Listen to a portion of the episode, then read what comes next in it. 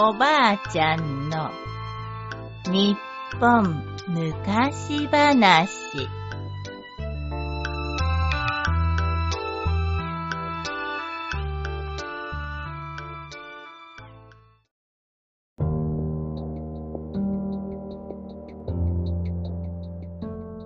虎が木登りのできない理由。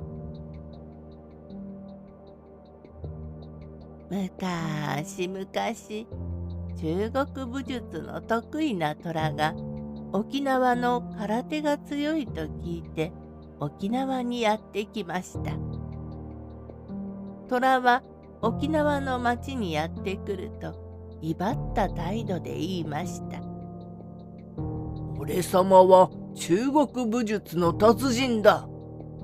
中国武術と空手、どちらが強いか勝負だ。どうした？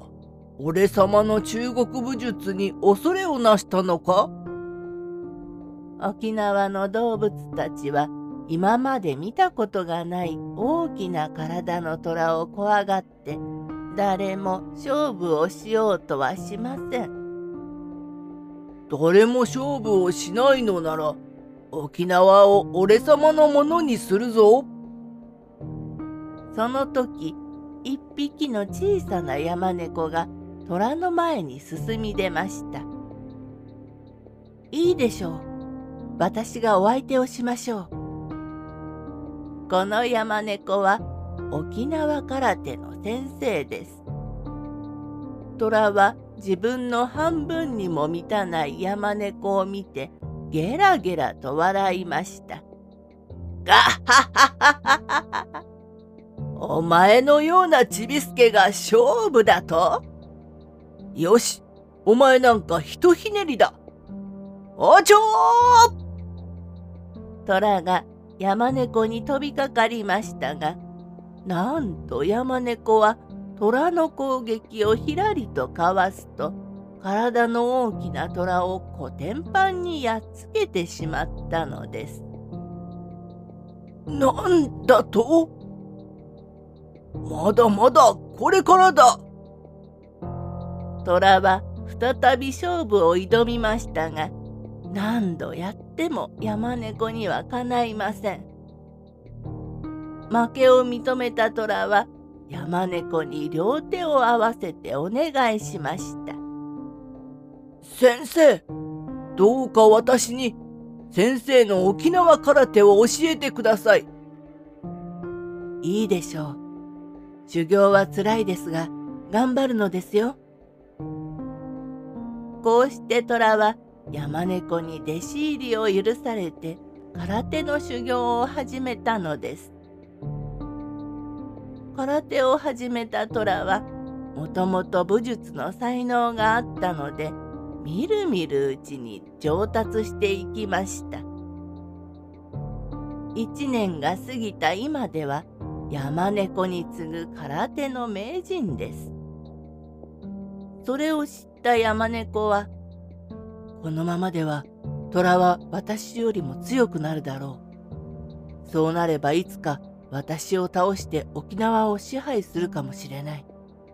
と思い、数多くある空手の必殺技の一つを教えなかったのです。ある日のこと、山猫の悪い予感が的中して、虎が山猫に勝負を挑んできました。師匠、俺はお前よりも強くなった。今こそお前を倒して沖縄を支配してやる。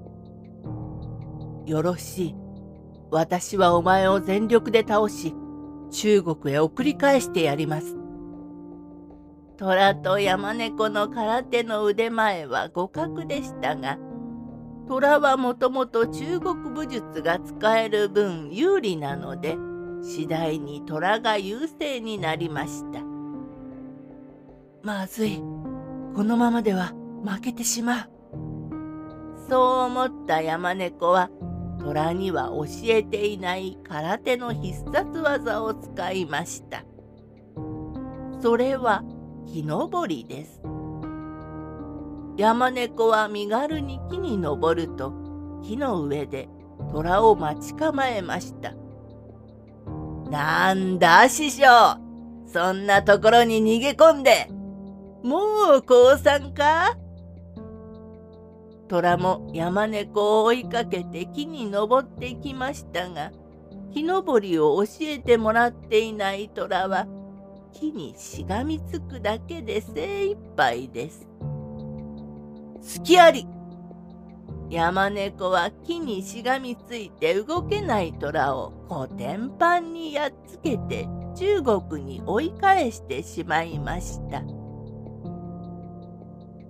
そんなわけで虎は中国武術も沖縄空手も使えるとても強い動物ですが山猫に木登りを教えてもらえなかったので今でも木登りが下手なのだそうです。